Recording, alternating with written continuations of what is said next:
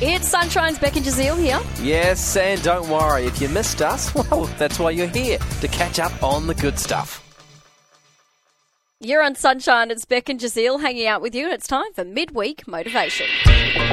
Some wise words. You are wise. to get you through the week. This is Midweek Motivation. I love this part. This is where we get local leaders and pastors to join us in the middle of the week in the hope to inspire us. And today we have the privilege of having Pastor Rob Furlong from Woodvale Baptist Church. Rob, how you going? I am not too bad, Giselle Beck. Good to talk with you uh, on this beautiful, glorious, cold winter's day. Now, you the are, sun's out. I'm happy. you are a really great friend of the show. We enjoy having you on. And, and what are we talking about today? I have been thinking about uh, over the past week the whole uh, area of listening, and what I'm talking about is actually listening to each other, and what a beautiful gift that can be. Um, it, it flows out of a, a course that we are currently doing at uh, our church, where I serve as pastor, called Emotionally Healthy Relationships, and some of our listeners, listeners may be familiar with it. Uh, it's been put together by Peter and Geri Scazzero, and it, it really just takes some good practical biblical principles and applies them to the area of relationships and how we care for each other and love each other. And the one that we talked about on the weekend was incarnational listening. Have you ever heard of incarnational listening? Never. No, no, I haven't. So it's based on really the whole idea of Jesus coming to earth, that, that Jesus, the Son of God, stepped into our world, became a, a man, and came and really essentially sat with us. You know, he lived with us, uh, he laughed, he cried, he spoke with people. And you look at that in, in the life of Jesus. When Jesus was with people, he was always present. Have you guys ever had that experience when you're talking to someone and you get the feeling that maybe they're just not quite with you? Yeah, What? yeah. All the time. you know, and we all experience it. We, we've all been on the receiving end of it, and we've all done it too to other Yeah. people. And so, incarnational listening is really about just being a little more present with people. And one of the thoughts that the Scazzeros shared, which uh, I had heard this quote before from other stuff they've done, it's really impacting. There was a, a guy called David Augsburger, a counsellor, and he said that for some people, the nearest or or the most they feel loved is if they're really listened to. That's how powerful it is when you listen to someone. If you give someone the real gift of your presence and listening to them, that communicates powerfully love to another person. Isn't it amazing? Just mm. this, just that simple.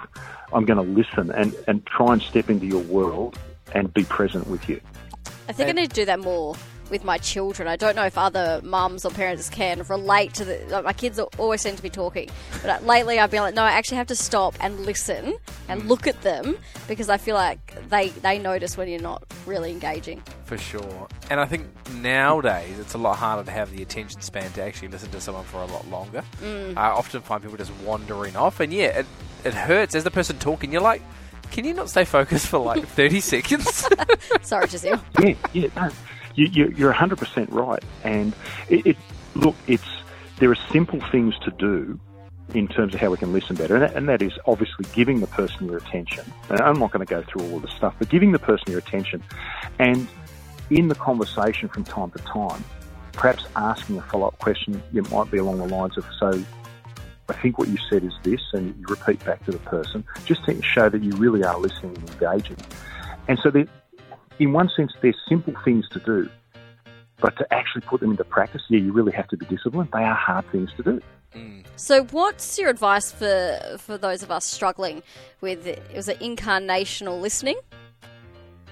I think uh, that maybe where you could start, Beck, a good place to start might be, and this is the question they put out, is to just sit down and say to someone, it could be your husband, uh, it could be your children, but just to say, what is impacting you most right at this moment in your life? What is, what is the thing that is really impacting your life? And then just let them tell you and listen to that. such a good Ask some questions along the way. Yeah. That's such a good question Yeah. because you don't know where that's going to go. It's so Yeah. open ended. Yeah.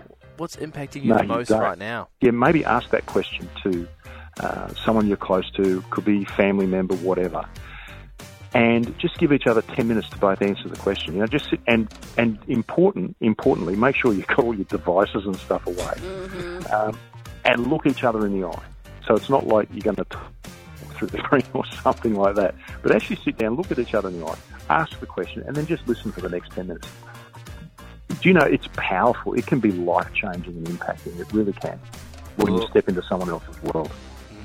I actually look forward to putting this into practice. Pastor Rob Furlong from Woodvale Baptist Church, thank you so much for your helpful tip this afternoon. Hey, thanks for having me on the show, guys. Great as always to talk with you. Thanks, Rob. We really hoped you enjoyed that chat. It has been Sunshine with Beck and Jazeel. I think I enjoyed it more the second time. It was good. Left a nice taste in my mouth. We'll see you from three.